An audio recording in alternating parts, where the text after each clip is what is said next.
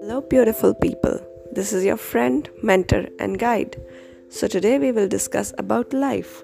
What is life? All living organisms are made up of one or more cells, which are considered the fundamental units of life.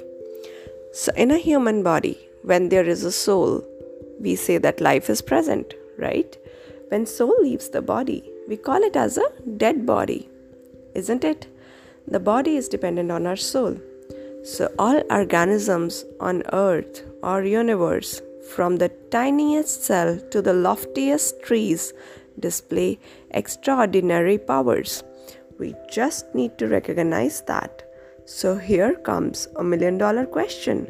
So, all organisms, including plants, trees, grass, and even bacteria, have soul. With this logic and theory, definitely yes. So then next question comes. Are these organisms are worried about season, climate, growth, place, food and many other things for their survival? The answer is of course not. Following law of least effort, which defines that nature which has created them will take care of them. So are we really living our life?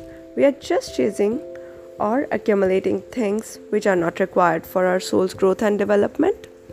So, yes, whichever right or wrong deeds, rituals or words we are practicing for this body, which is temporary, are these acts worth for our immortal soul? Have we ever thought the day when we will leave this body, how we would be like to be remembered? I'm sure from that moment we will be extremely grateful to our bodies and our life itself.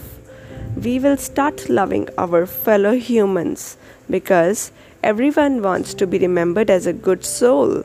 So, do, you re- do we really want these things and are they necessary for our soul, which we are chasing till our last breath?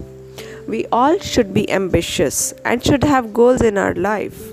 However, they should not at the cost of sacrificing our happiness or someone else's happiness or life.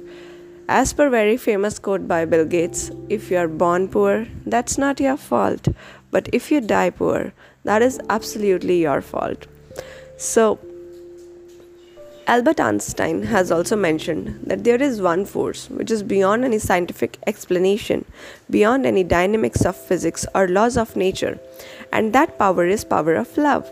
My message here is that we should spend our life with our loved ones and our friends, family, and with love and gratitude.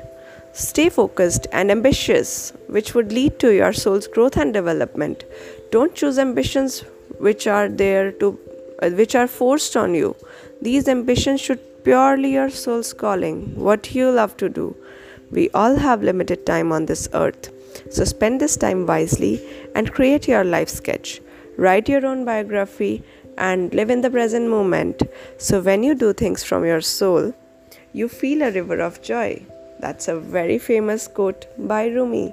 So I hope you all will do things from your soul and complete your soul's journey. See you. Take care. Ta Till next session.